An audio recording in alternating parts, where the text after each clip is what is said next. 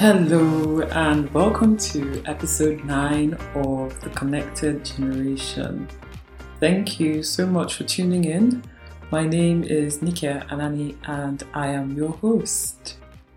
Today, we'll be talking about resilience. Yes. So, resilience is one of those words that honestly we're hearing so much about these days. But I really believe that is one of these concepts that we need to think about in and out of season, right? In the good times and in the bad times. And it's something that should be top of mind that we're striving towards at all times as family businesses. Bringing it home to us, you know, as family business leaders, perhaps you're a founder or next gen, what does that mean for us? For us, we want resilient family enterprises. And the inspiration for this dream for resilient family enterprises was birthed during a season of a lot of pain. So, a few years ago, um, some of you might have heard the story because I've said it quite a number of times, but it's so pertinent and is really a huge source of inspiration for why I'm doing what I'm doing today was a few years ago, a friend of mine, her dad died quite young. He had a terminal illness and that killed him within like six months. And my friend was in her mid 20s. And obviously, she was completely heartbroken because she was like a daddy's girl and she really, really, really loved her dad. But beyond having to grieve the loss of her dad, which obviously is just, I can't even imagine, right? The family was now in this horrible situation where their financial security was gone. He was the breadwinner, and nobody else in the family really had knowledge of the business, and also his assets weren't very well protected. So I saw my friend in so much pain and I watched her, you know, battling grief and anxiety for her financial security at the same time. And that really left me with so much pain. The irony is that my friend's dad's death was my wake up call. And I then started to really desire to see more resilient family enterprises in Africa, you know, why is it that only 2% of Nigerian family businesses, for instance, fail to make it past generation one? When the founder dies, 98% don't make it, right? So I started desiring, you know, more resilient family enterprises and a resilient family enterprise will not collapse as a result of death incapacitation, economic shocks, changes in regulation or technology, right? Or even global pandemics. They may be thrown off course for a while, and these enterprises may have to course correct, right? But they will still withstand whatever adversity they face. And so today we're going to be going to school a little bit and clarifying, you know, some terminologies. So, what is the difference between a family business and a family enterprise per Nike Anani dictionary, right? so, simply put, when we think of a family business, we're looking at a standalone business. So maybe you have a school, or you have a hospital, or you have a manufacturing plant, and so on and so forth. So that is your family operating business, right? But when we're talking about your family enterprise, we're talking about the collection of businesses that you may own and investments that you may own, you know, within the family context. So simply put, the enterprise captures all of the family sources of wealth. So when we think of a family enterprise, it may look like either a conglomerate of operating businesses, for instance, like the Dangote Group, for instance, or you may still just have just that one dominant operating family business, that school, that hospital, that manufacturing plant, and other family investment assets such as maybe property domestically and abroad, maybe listed shares, bonds, insurance policies, and things like that, or a mixture of one and two. And so now, what is resilience, right? And when I think of resilience, I think snap back. The dictionary says that it's the capacity to recover quickly from difficulties or the ability of a substance to spring back into shape. That elasticity factor. You know, I remember my first pregnancy. I gained six zero pounds, 60 pounds, right? I wasn't pregnant for triplets, nor was I pregnant for twins. I was only pregnant for one boy. But I was eating like food was going out of fashion. So it took me 18 months to get back to my original size. It took me 18 months to snap back, right? 18 very long months. so that's the concept of snapback, right? How do we get back to our original state?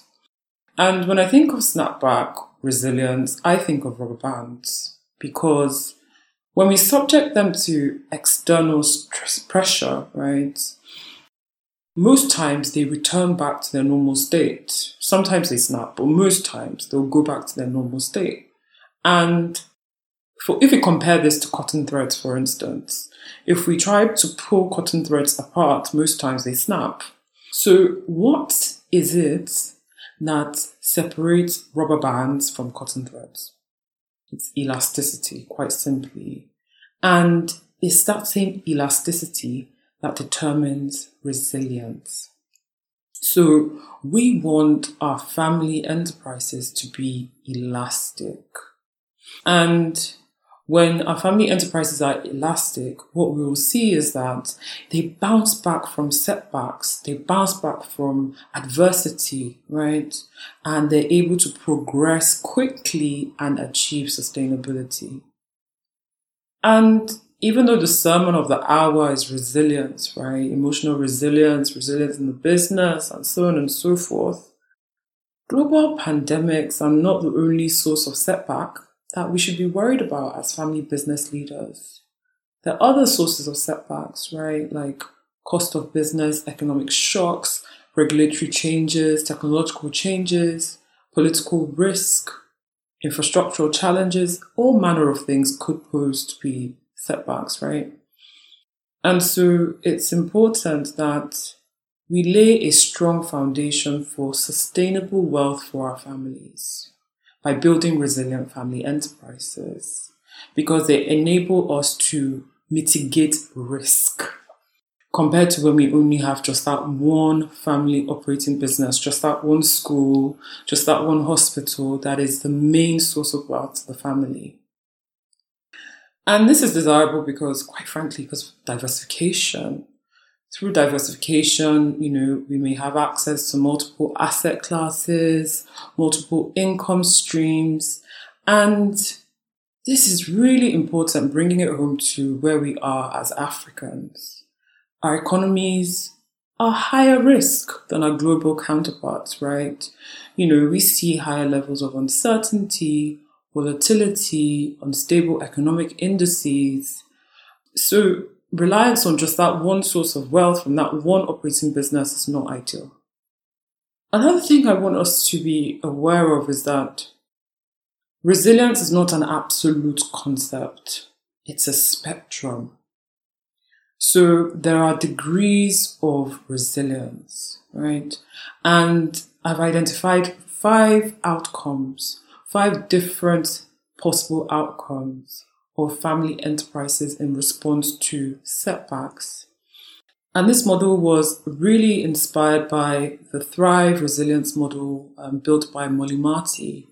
Mollie Marti focused on really the emotional, thriving and emotional resilience, whereas this speaks specifically to family enterprises. And so the five outcomes I've outlined in response to a potential setback are number one, failure. So this means that, you know, in response to a setback, let's just use, for instance, political risk. the business fails. It winds up. And this will happen where there's, you know, potentially limited long term intrinsic value of the business. Another outcome is survival. So, in response political risk, the business just survives, but it operates significantly below its capacity. You know, after the setback, it never went back to where it was revenue wise, profits wise, efficiency wise before the political risk. But at survival, the business, the enterprise did not react to the setback. And the third possible outcome is adaptation. So the third possible outcome is adaptation. So at this stage, the business adapts to that political risk. So maybe the business tilts away from the original line of business into something else that is less risky, right? Adaptation is reactive. And like the prior stage, survival, we're still operating below our initial capacity and threshold.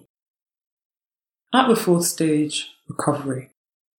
So here, the business recovers from the political risk and operates at its capacity after the setback. So it goes back to its original revenues, efficiencies, profits, and things like that.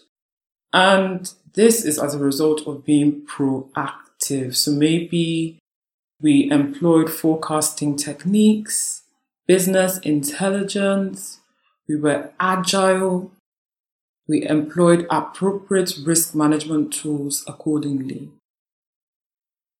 And at the last stage, thrive. Yes, the business thrives in spite of the setback. And this is largely as a result of innovation and diversification. So this is now where we're moving from family business to family enterprise. And so the family enterprise has been very intentional about consistently deploying its resources towards low hanging fruit opportunities in the business, regardless of whether we saw setbacks or not. Also, at the wealth management level, the family has focused on building a well performing and well diversified investment portfolio, right? That has very low correlation with the existing operating business in terms of asset class, currency, geography, and industry. The last point I want to leave you with is that the concept of resilience is not fixed. It is dynamic. So maybe you may find yourself as a as a family business at the point of failure in response to a given setback, right? You can do it again. You can build again. You can build again on a stronger foundation. Now you've, you've been exposed. You have clarity on a framework to ensure that you build a resilient family enterprise. You need to pay attention to innovation, diversification, agility, being proactive, and so on and so forth. The key lesson is that regardless of where you are currently on the spectrum, your desire is to either defend your position or improve. We always want to strive for improvement, right? To move towards thriving, you know, and excel in thriving. And so we need to consistently look for new opportunities in the operating business, consistently diversify the family's wealth portfolio, on an ongoing basis, regardless of whether the economy is good or bad. And what does this mean for us? What does this leave us with? What's the outcome of a resilient family enterprise? As I said, a resilient family enterprise, it will not collapse as a result of death, incapacitation, economic shocks, change in regulation, or technology it may be thrown off course for a little while and may have to course correct, but it will still withstand whatever adversity it faces. So, thank you so much for tuning in. I hope you found that very useful. Hope you take good care of yourselves, guard your peace, and God bless you.